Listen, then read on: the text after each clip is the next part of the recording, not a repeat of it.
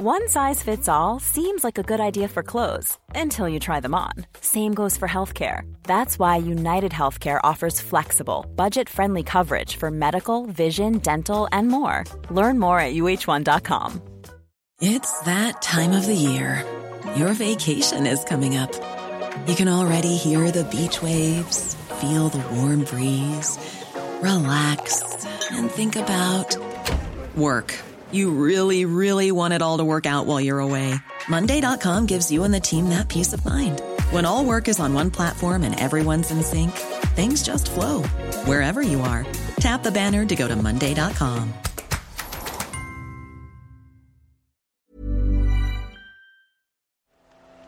The Telegraph. The Telegraph. Podcasts.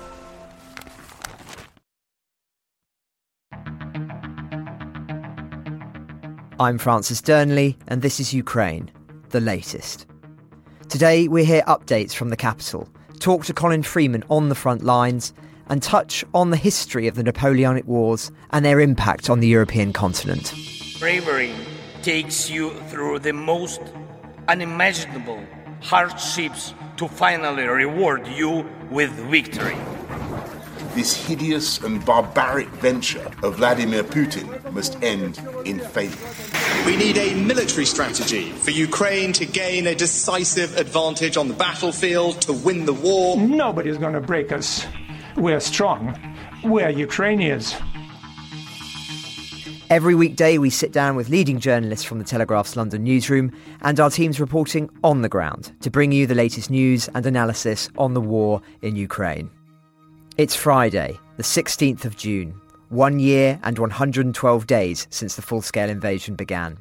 And today I'm joined by our Associate Editor of Defence, Dominic Nicholls, live from Brussels, our foreign reporter and regular on the podcast, Colin Freeman, fresh from the front line and the flooded Kherson region, and our usual host, David Knowles, dialing in from somewhere between Lviv and Kiev.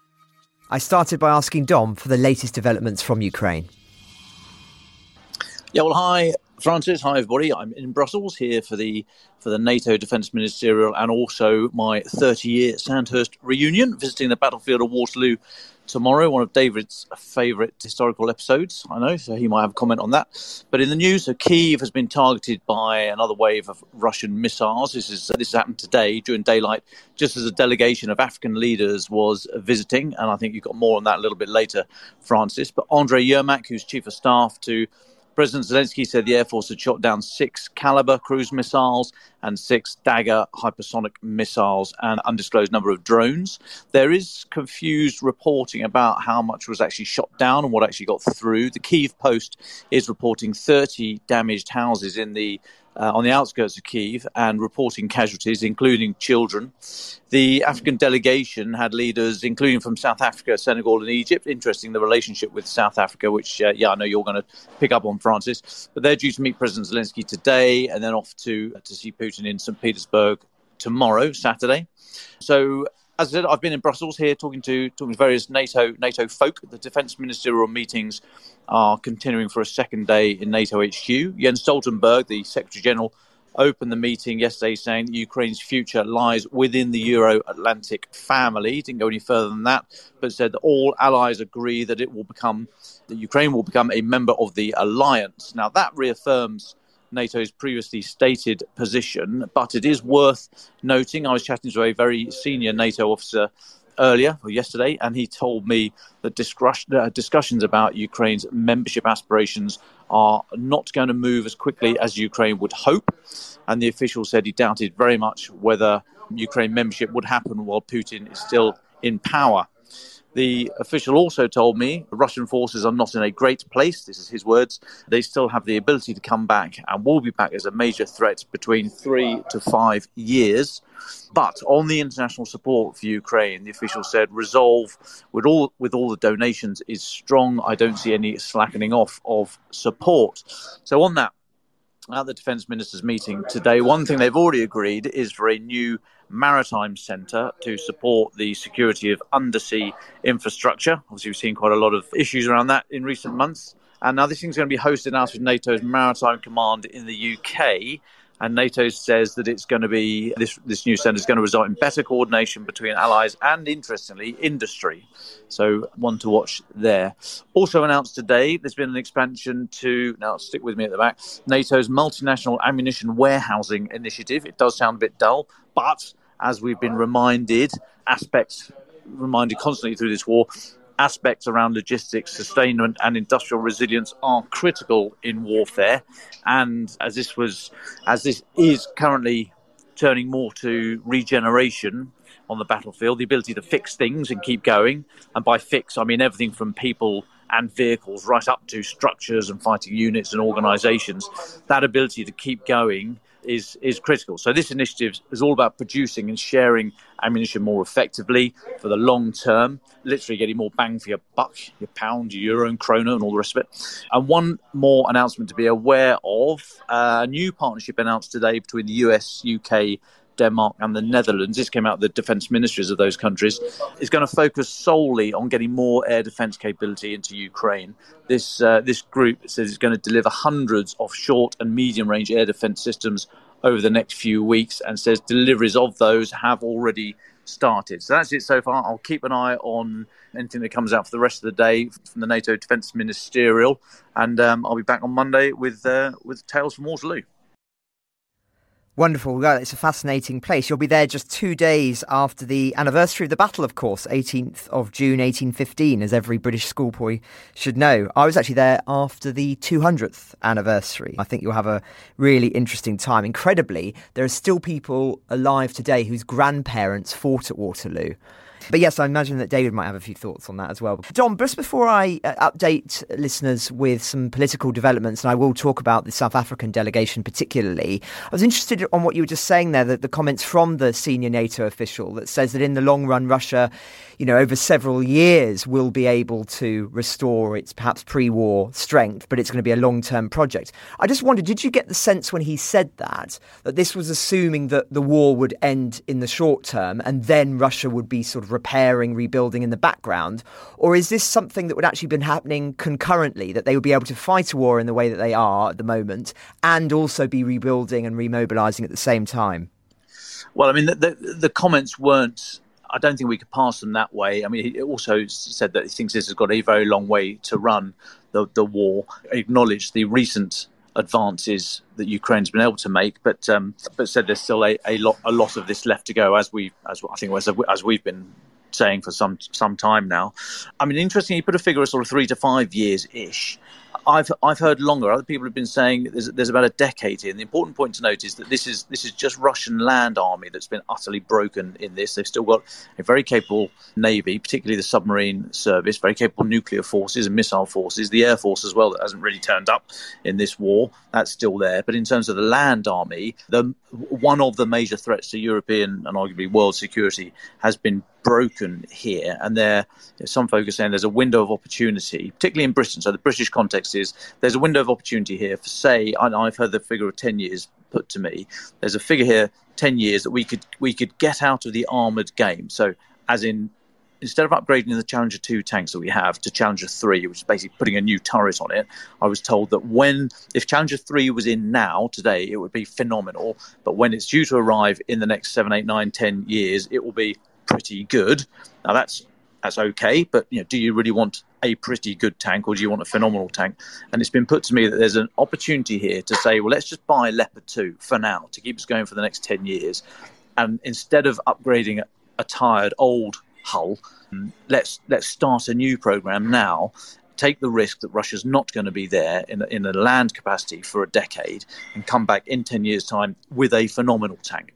Now, that is not got a huge amount of traction. I've heard it from a few people, but but no no one sort of very close to defence procurement. I think it's a it's a nice idea, but it's it's it's very difficult if you're saying, well, ten years time we got we got a we got a window, but if that window's only three years, then that doesn't count, or then yeah, that's just not not good enough. So the fact this official was saying to me three to five years is a very short time frame. I think that's probably a little bit ambitious judging the amount of kit that Russia has lost and the people and all the structures and the way they've they will have looked at this, and you would hope that they well, no, you wouldn't you wouldn't hope they'd learn from it, but you'd expect professional military people to to learn these lessons. So I think three to five years is, is a little bit ambitious, but yeah, there's, there's this idea out there that, that they are not going to be in the land warfare game for for uh, quite a number of years. But what, of course, they do have is mass and a very low moral bar with no no restriction on their ability and desire to just shove people into the fray and use their people up, looking for the looking for the gaps if, if they are there in Ukraine's um, in Ukraine's laydown. So yeah, the kit might not be there, but they've got people and they just don't care about pushing them forward. Well, thank you very much, Dom. That's really interesting. I better turn to the diplomatic sphere then. As you say, Cyril Ramaphosa, the president of South Africa, has arrived in Ukraine as part of a group of African leaders ostensibly seeking to broker peace between Kiev and Moscow. Mr. Ramaphosa is expected to meet President Zelensky later, as you say, and then travel to Russia for talks with President Putin in St. Petersburg on Saturday. Now, on this podcast, we have discussed at length the position of the South African government on Ukraine. I won't go over all of that again now, only to say that South Africa is one of the few countries where there has been a stark divide between the government and the official opposition on the war in Ukraine. And indeed, one could say a stark divide as to which countries or blocs in which to align.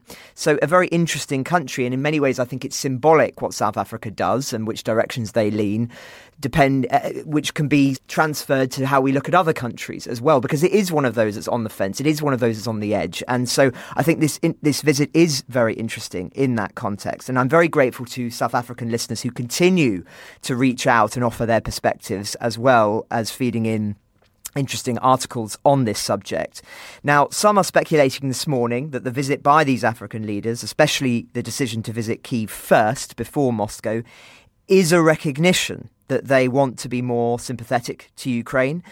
My own, my own view is that if that is the case, it will largely be due to international pressure that they have sustained as a consequence of their more overtly pro Russian stance, particularly earlier on in the war, hosting naval exercises, for instance. There have been considerable reports of economic consequences as a result of their stance.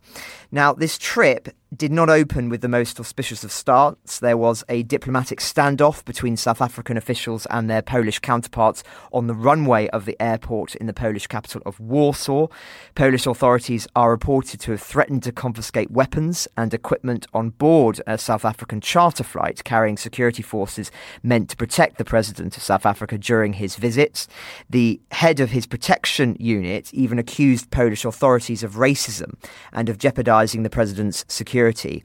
It's not playing well in South Africa, I understand, but it does seem to have been resolved, and the visit is proceeding as planned, despite the bombardments that you've described there, Dom, which are extensive. Indeed, Zelensky's chief of staff has tweeted this morning whenever a high ranking foreign delegation visits Ukraine, Russia greets it with a missile attack on our peaceful cities. But the world already has a lot of evidence that Russia is a terrorist state, and taming it is a task for all mankind. I must say, it does seem to me extremely counterproductive to Russia bomb, to bombard the city in this way during a visit. It's surely more likely to make the delegation sympathetic to Ukraine. Perhaps they are designed to show that Ukraine can't possibly win and that the best thing for all parties would be to agree to a peace deal which cedes some territory to Moscow because the idea being that this war has a long, long way to go. It will be very interesting to see what comes out of this. Now, it's also revealing, I think, that on the same day Ukraine is seeking to win over African leaders, President of France, Emmanuel Macron, is hosting Saudi Arabia's Crown Prince Mohammed bin Salman for talks in Paris, seeking, as part of that, to nudge the de facto leader of the oil rich kingdom into more full throated support of Ukraine against the Russian invasion. So the visit of the 37 year old, widely known as MBS, comes less than a year after his last visit to the Elysee Palace and underlines the warm relationship between Paris and Saudi Arabia, which one that has to be said has irked many human rights activists. Over their lunch at the Elysee, Macron is expected to su- seek support from Saudi Arabia to find a solution in search for a new president in Lebanon, a stalemate that is causing increasing exasperation for France. His stay does appear to be quite a long one, as the standards of these kind of visits go, with the Crown Prince due to attend a Paris summit on a new global financing pact hosted by Macron on June 22nd, 23rd. It does seem to me that Western powers are waking up to the manner in which Moscow and Beijing have made progress in recent years in winning around certain countries, something which may not matter so much in times of relative stability, but which counts immensely in times of international crisis, as we've seen, of course, triggered by the war in Ukraine.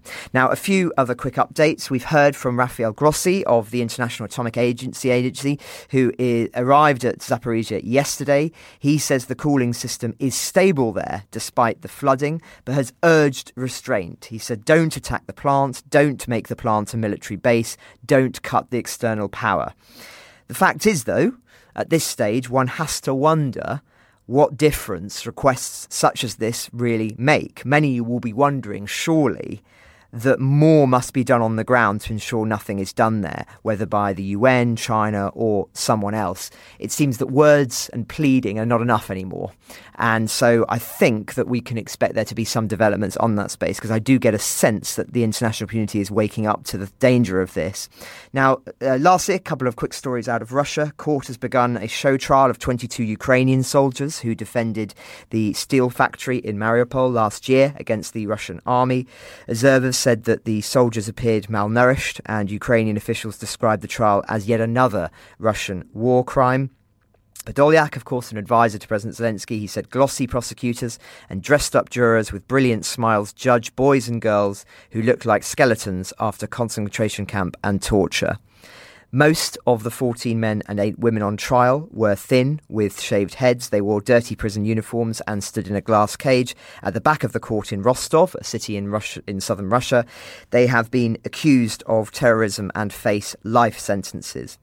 Now, another concerning story in Russia, written up by James Kilner, of course, very much a regular on this podcast, is that a church in southern Russia has started teaching its Sunday school children unarmed combat and fighting with a bayonet. So, this is the Church of New Martyrs and Confessors in the Saratov region, and uh, their program is called The Victorious and has been held on Sunday. And they say everybody is welcome, but the website states that children are given drill training and work on their bayonet fighting. Classes during summer will be held every Sunday after the Divine Liturgy.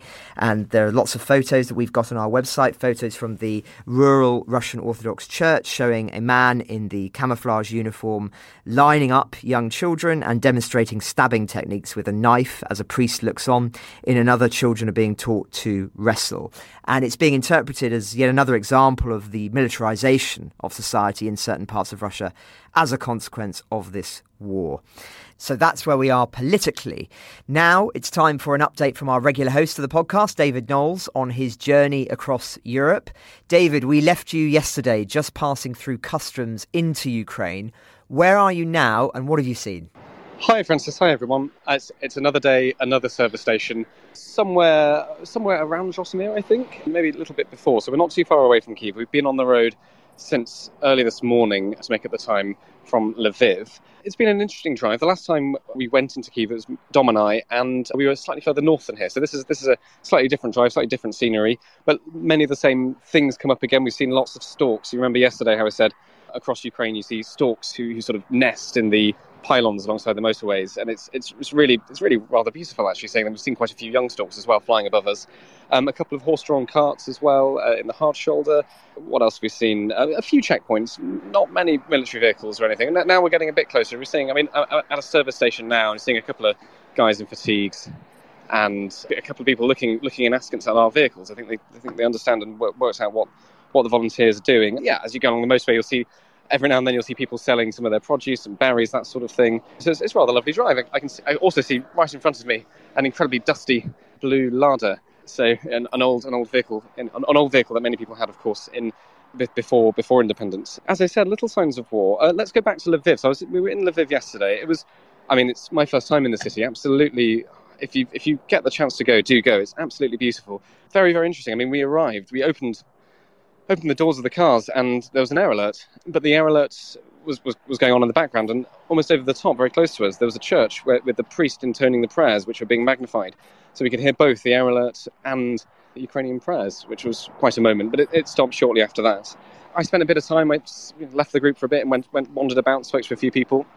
The centre is it's, heaving. There's loads of people there, families, lots of quite a few couples. You see, you see people in clearly on leave in their in their military fatigues, um, holding hands. There's people playing music at almost every uh, every corner. Usually very popular Ukrainian songs, and people gather around and, and, and listen, which is rather nice. We, we also spot. I was doing an interview with with uh, Dr. Sofia Dimak, a local historian in Lviv, and while we were doing the interview, we saw a column of UN vehicles pass through the square and then head into the um, head into the, the, town hall. We didn't see them emerge, so we don't know what they're up to.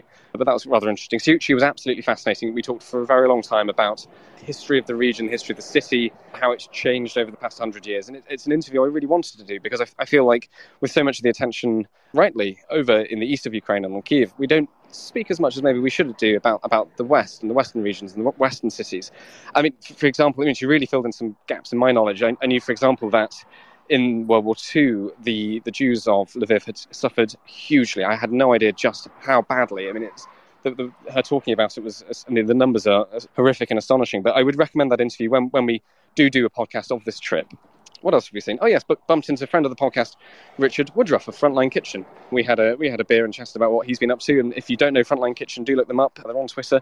Uh, they run a volunteer kitchen in Lviv making food for dry packed food for, for soldiers that gets sent away to the front line. It was very nice meeting him in person, hearing about his. Well, it sounds absolutely traumatic. He was out in Kherson with some of the rescue teams trying to rescue civilians from the the floods after the Kakhovka Dam was blown, and he was telling me all about that, and that was uh, that was rather harrowing. But do go follow him. Interesting chap. Yeah, that, that's kind of what we've been up to. We're heading heading towards Kiev. We've heard heard the news of the strikes up ahead volunteers don't seem too fazed. And we think that although there's some chatter that we think there might be more tonight, because that's what the Russians like to do apparently when there's international delegations, is hit them when they're there and then hit them in the night again to wake them all up. So that's where we are. We've been, um, I made sure I got enough international um, credit. So we, we, have been listening in the car to uh, the first day of the Ashes, and it was rather lovely hearing Zak Crawley hit smack the first ball for four. So that's, that's where we are, Francis. Well, thanks, David. And yes, here in Telegraph Towers, there's a huge cheer as well. So it sounds as if then you're going to have quite a, an interesting day arriving again in Kiev. Are you able to talk about what the plan is after that, or do we need to keep that under wraps? Well, very, very broadly, it's to go in the next few days and take these these vehicles to the units that requested them, that need them. I know, I mean, I, I genuinely don't know exactly where that is, and, and yes, of course, I, I, can't really say at the moment. But we won't be spending too long in Kiev, actually, which is which is a shame. But yeah, very looking, very much looking forward to catching with some some good friends there as well tonight. But that's roughly what I think the next few days looks looks like, Francis. I mean, it's a bit confused, it's a bit difficult to say, to be honest. The last the last few days going in have been relatively, you know, I can I can roughly tell you where, you know, I can tell the risk assessment people where I'll be and so on. It gets a bit hazy towards towards the end of this because, of course, it, it, everything's so fluid and moving so quickly, and you know these units might change their position, might, might, might move elsewhere in the line, and then and then to come out and, and get and get the stuff. So it's it's it's a bit of a tricky one to be honest, but I'll, I'll definitely keep you in the loop.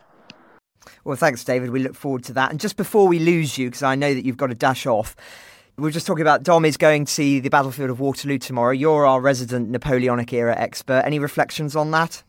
Oh, well, enjoy that, Dom. That sounds amazing. Only to say that what two things really, I guess. One, what what finally stopped Napoleon was a coalition of international partners, many of whom had vastly differing political systems, disagreed on, a lot of other things, but agreed that this particular tyrant, as they saw it, was was bad news. And that's that's what it took. Britain uh, funding quite a lot of it in, in the various coalitions, lots of the fighting being done by Russians, the Austrians, Prussians, the Portuguese, the Spanish, and, and many, many more nations. So that's maybe one, one thing, one, one little link. I mean, I guess also the other is, of course, after Napoleon abdicates, he gets sent off to, to, to, to Elba, and then spends a year there, then decides he's had enough of this, he's coming back, lands, gets greeted by the troops, marches on Paris and takes it. And one of the first things he does is try to reassure all the European powers that he's no threat, he just wants to stay in France, remake France, and not a single person believes him. There's a, there's a number of times, there's only a number of times really you can cry wolf in international diplomacy, I think, before everybody stops believing you. And I, I, I wonder, I wonder, therefore, what the reaction of the African delegation in in Kiev right now and this evening will be when they get to St. Petersburg and, and they're told something like, oh, yeah, this, this wasn't us, this was the Ukrainians or something. Uh, will, will, will they actually believe it? We'll find out. Thanks, David. I know this might seem quite eccentric to some of our foreign listeners. Like, why are you banging on about Napoleon? It's 200 years ago. Get over it.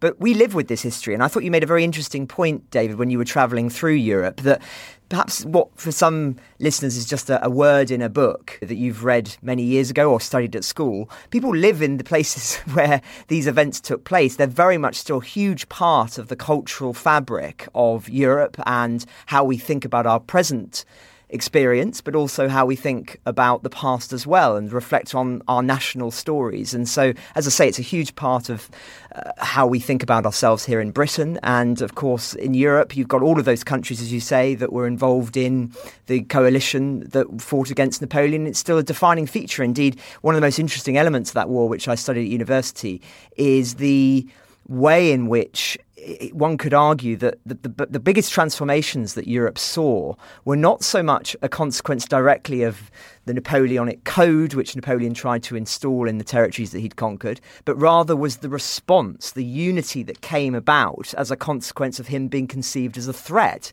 And indeed, Germany was born, arguably, from the ashes of the Napoleonic War, when many of its cities had been burned and destroyed by Napoleon, and it created this sense of national consciousness that eventually became Germany. So his biggest revolutionary impact was not the one that he hoped, which was to build this huge empire, but was the way in which it rebuilt a Europe from the blood spilled in that war. So thank you very much for that. Now we've about to be joined by Colin Freeman on the ground in Ukraine as well. Dom, any thoughts on uh, what we've just been talking about and perhaps your plans for tomorrow? Now you've f- had the full spread of, of, of passionate renditions on Napoleonic history.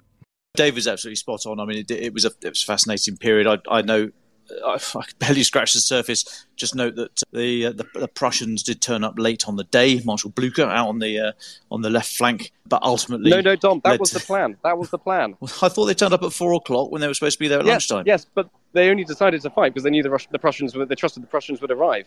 This is, sorry, this is not the time or the place. I'm, I'm getting into the car. Bye bye. right. Okay. Well, there you go. Thanks, David.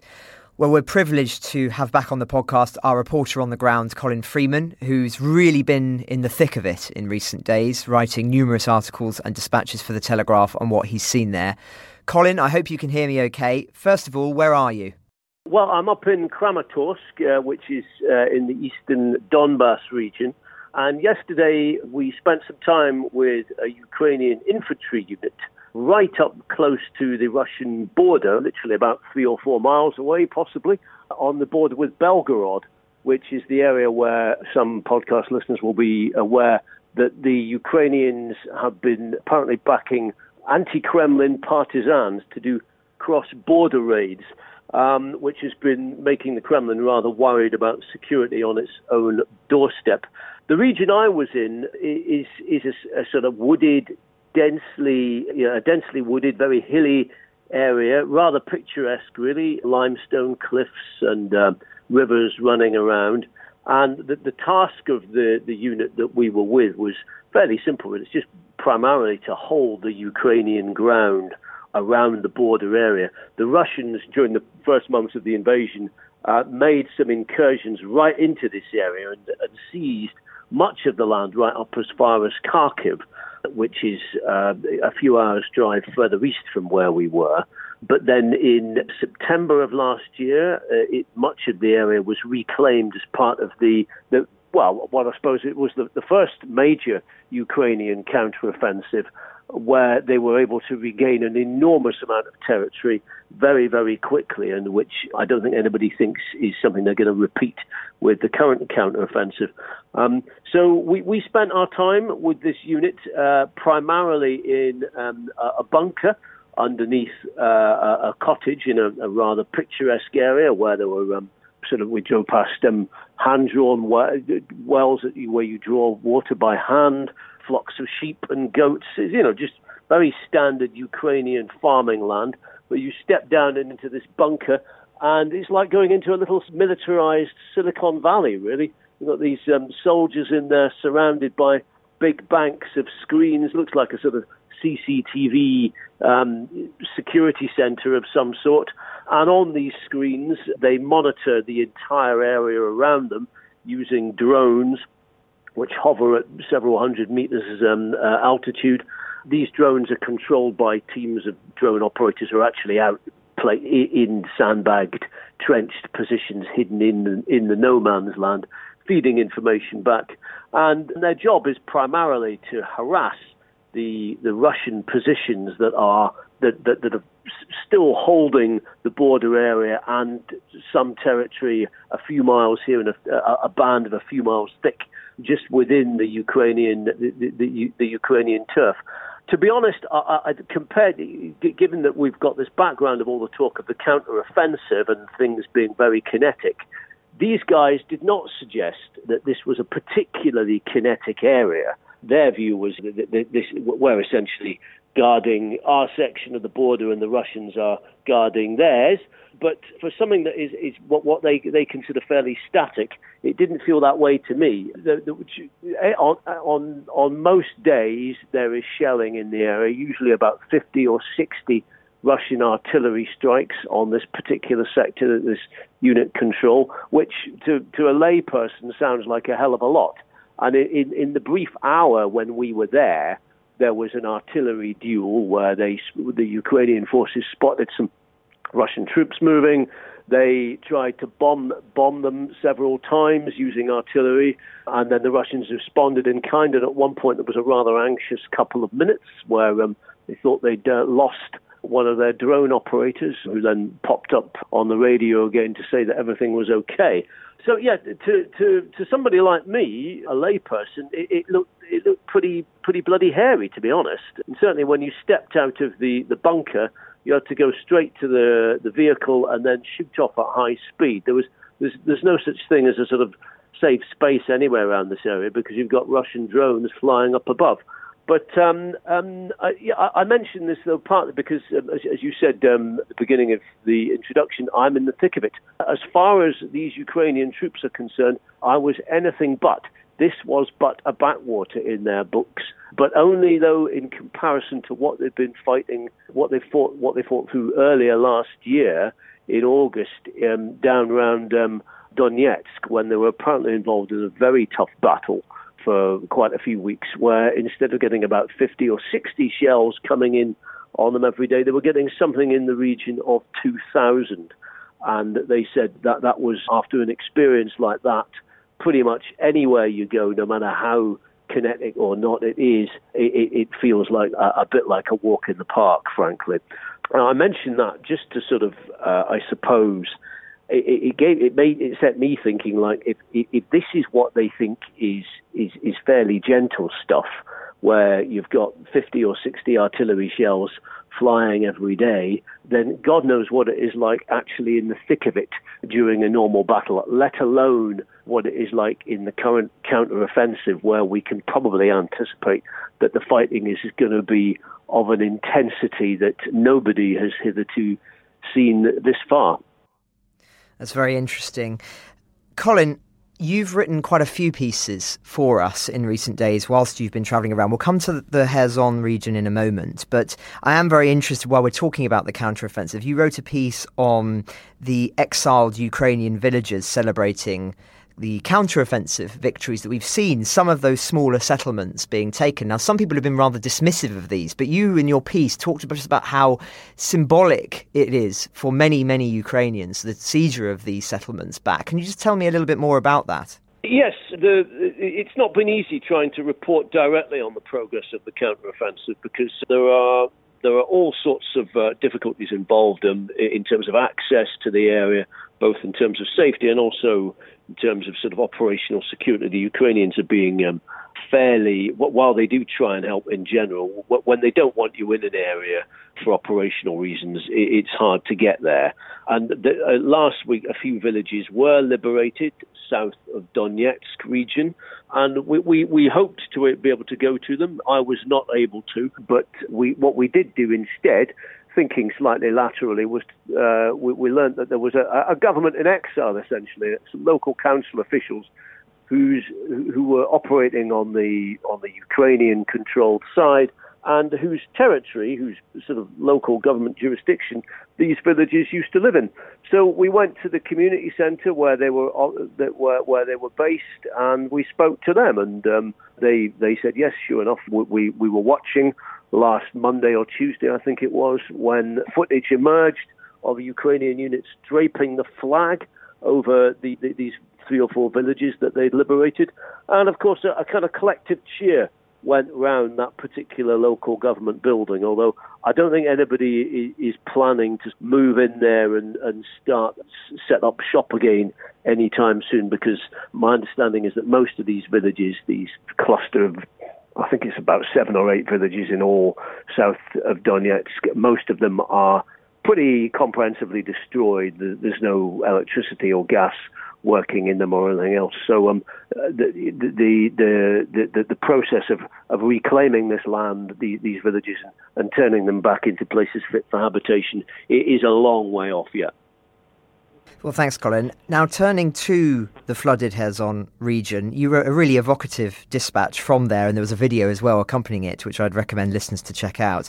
And I'll just quote from you, if I may, Colin. You said, With its Soviet era tower blocks besieged by oily waters from the blown up dam, the Ukrainian city of Kherson is like a vision of Venice going badly wrong.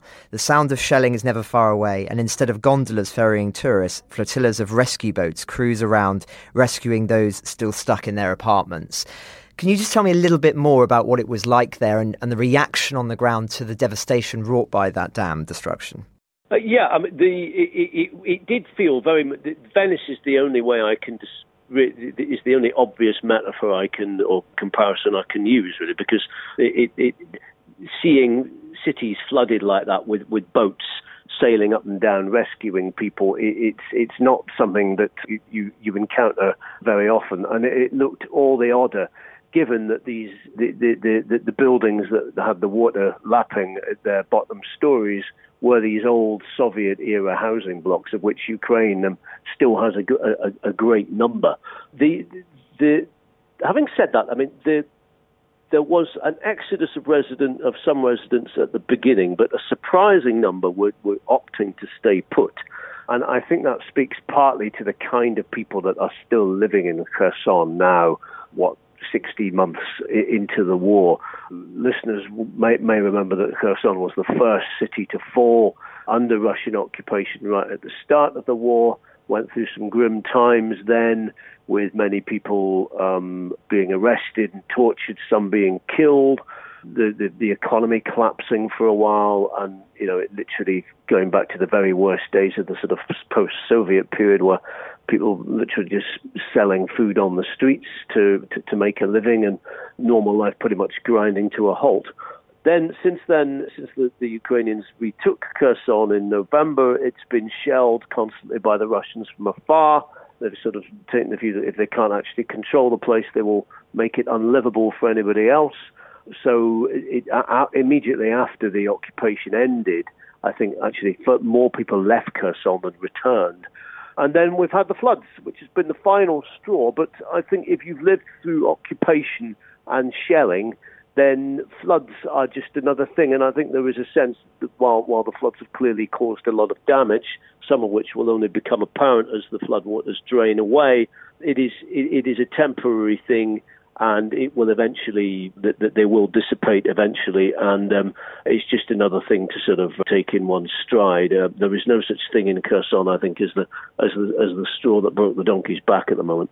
Thanks, Colin. Just one last story that we were discussing before we came on air. And this is, of course, being a war correspondent, you make contacts, you meet people and encounter them, and then you try and meet, meet up with them again when you when you next go back. And I understand there was somebody that you that you knew who's now been killed in action, but has an interesting connection with Britain. Can you just tell me about that?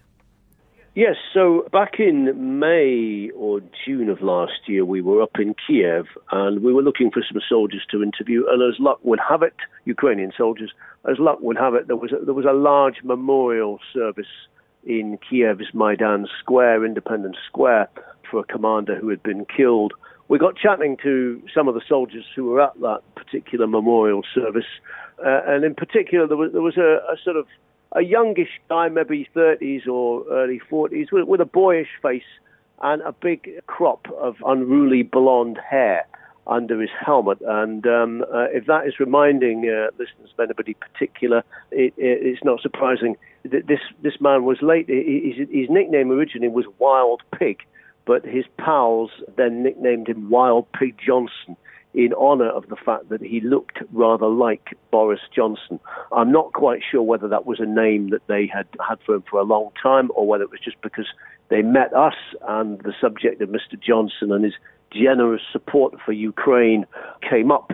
But from then on, he was uh, he was he was um, he was christened a Wild Pig Johnson instead. The, the, the wild pig bit, by the way, or caban, uh, I think is, is a common sort of phrase here, wild boar means. A, I think it means a sort of you know shorthand for a, a sort of tough warrior. Anyway, the, the reason, of course, that they were they were happy to give him this name and confer it as a sort of nom de guerre, and was was very much treated as a you know as a, uh, I suppose you could say a backhanded compliment to um, Mr. Johnson. I, don't think they would have been doing it for many other politicians. I, I don't think Rishi Sunak will probably get quite the same accolade, for example. But anyway, we then bumped into him once or twice after that, as luck would have it, down in Kherson. I think twice actually um, in in the in the ensuing months. And then just last week, while I was there covering the floods, we learned that he had been killed, not actually in action on the front lines, but in action of a different sort. He was operating a motorboat, sailing through the streets of Kherson, rec- rescuing people and animals. And somehow, the exact circumstances are unclear, but his motorboat got involved, got, got sucked into quite a strong current, and then was effectively dragged under a barge, I'm told, and both him and one of his companions drowned. Now, that, that might seem, uh, I mean, as well as seeing uh, clearly being tragic, it might seem, you might think it was a bit odd that somebody could drown in what was essentially floodwaters. You might think these were just gently rising floodwaters. I can assure you, down at the Dnipro, when on, on the, the main river, when the floodwaters were at their height, it was they, they were anything but gentle. Watching it, it was like watching the, the, the Amazon in the rainy season. There were standing waves three or four feet high. There were entire trees and pieces of machinery being dragged down by the, the force of the water. You could hear it roaring as if it was approaching the Niagara or something. It, it really was a powerful and dangerous river at that point. point, and I think his death speaks to that. But clearly, it, it also happened just at the point when um, Boris Johnson decided to quit as an MP.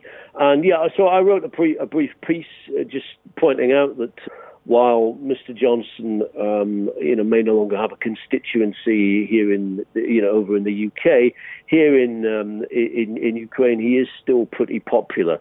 Um, it may now be what the best part of a, a year since he stepped down as prime minister. But um, whenever I interview people, we still get inquiries about Mr. Johnson, messages of support, uh, usually delivered in often in, in kind of half broken English, and occasionally people making gestures um, for the you know of, of the the NLAW, the, the, the handheld missiles, did so much to devastate Russian Russia's tank advances in, in the first few weeks during the siege of Kiev, and which Mr. Johnson was pretty much the, the first Western leader to deliver supplies off to Kiev when other world leaders were, were somewhat dithering. So he, he remains a very popular figure here, I think.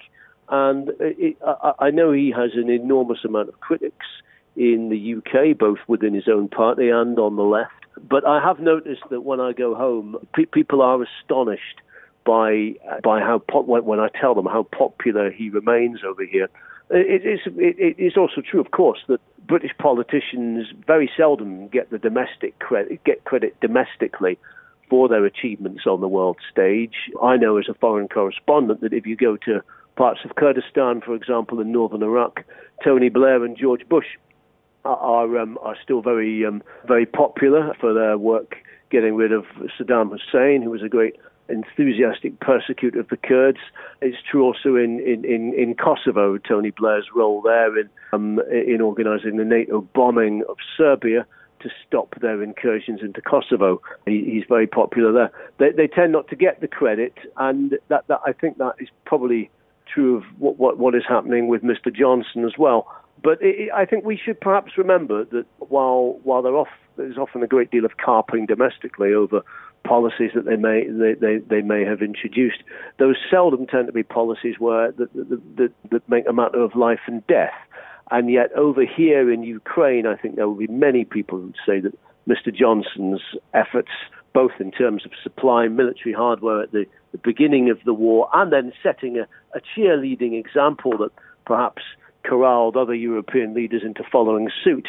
Um, that, that I think they would say that he did make a genuine difference to the path of history over here, and, and that will be his lasting legacy rather than whatever he did in, in, in Partygate, Downing Street, and any, other of the, I guess, quite numerous criticisms and shortcomings that, that people might levy at him. Thank you, Colin. I'll come back to you shortly for your final thought. But first, Dominic Nicholls. Yeah, well, I'm going to keep an eye on this um, this NATO defence ministerial here. I'll, I'll, come back on on Monday with any outputs from that. I think, to be honest, it's probably baked in by now. Those three big announcements that I mentioned this morning. There'll be some other warm words, but I don't think we're going to hear anything more definite on Ukrainian membership beyond what uh, what Jens Stoltenberg said yesterday. But but I think the additional money and the additional grouping, that four nation grouping of air defence, is a is a significant um, outcome from this defence ministerial. But if there's any more, then I will bring it to you on Monday. And Colin, I'll give you the very final words today. I, I think that the it's it's going to be an interesting. I'm, I'm going to be here for another couple of weeks. I'd, I'd like to say it's going to be interesting to see how the counter-offensive pans out. I do get the sense that we are struggling with a bit of an information blackout in terms of what is going on. We are getting occasional reports of villages being being retaken, which some of the Ukrainian units are putting out on their Facebook pages and elsewhere. Clearly, there's a an enthusiasm for trumpeting the successes. I, I do feel we are operating in something of a black hole as to where they are they are losing people. But what one would imagine that that is happening um, uh, quite a bit. Uh, and there is really no sense at my end of uh, you know that, that this this will be over according to the people I've spoken to that this will be over any time before the end of the year um, at best. One of the soldiers I was speaking to yesterday I think summed it up or summed the mood up quite well. He mentioned that, that after the, the very fierce fighting that he took part in last year, he had decided that it was time to start trying for a family with his wife. He's a young guy, only 26, which, you know, the unspoken implication of, of course, was, well, we better start trying for a family now because I don't know um, how long I'm going to be around for and that I suspect is is a, is a is a feeling that many of the Ukrainian soldiers, if not all of them, all the thousands who are taking part in this enormous counter-offensive along several hundred miles of turf, those are thoughts that will be going through most of their minds, not least because many of them already have a very, very acute sense of their own mortality from um, seeing friends and comrades wounded and injured. But he said, yep, we know that many of us are not going to be coming back alive, but that is the choice we have to make. Or rather, I think his point was we, we have no choice. This is, this, this is, this is the only way that we are going to stop Russia taking over our country, and we will be doing this for our future generations, even if we are not necessarily around to see them. Ukraine the Latest is an original podcast from The Telegraph. To stay on top of all of our Ukraine news, analysis, and dispatches from the ground, subscribe to The Telegraph. You can get your first three months for just £1 at www.telegraph.co.uk slash Ukraine the Latest. Or sign up to Dispatches, our Ukraine newsletter, which brings stories from our award winning foreign correspondents straight to your inbox. We also have a Ukraine live blog on our website, where you can follow updates as they come in throughout the day, including insights from regular contributors to this podcast. You can listen to this conversation live at 1pm London time each weekday on Twitter Spaces. Follow The Telegraph on Twitter so that you don't miss it. To our listeners on YouTube, please note that due to issues beyond our control, there is sometimes a delay between broadcast and upload. So if you want to hear Ukraine the latest as soon as it is released, do please refer to podcast apps. If you enjoyed this podcast, please consider following Ukraine the Latest on your preferred podcast app. And if you have a moment, leave a review, as it helps others find the show. You can also get in touch directly to ask questions or give comments by emailing ukrainepod at telegraph.co.uk. We do read every message. You can also contact us directly on Twitter. You can find our Twitter handles in the description for this episode. As ever, we're especially interested to hear where you're listening from around the world. Ukraine the Latest is produced by Giles Gear, with executive producers David Knowles and Louisa Wells.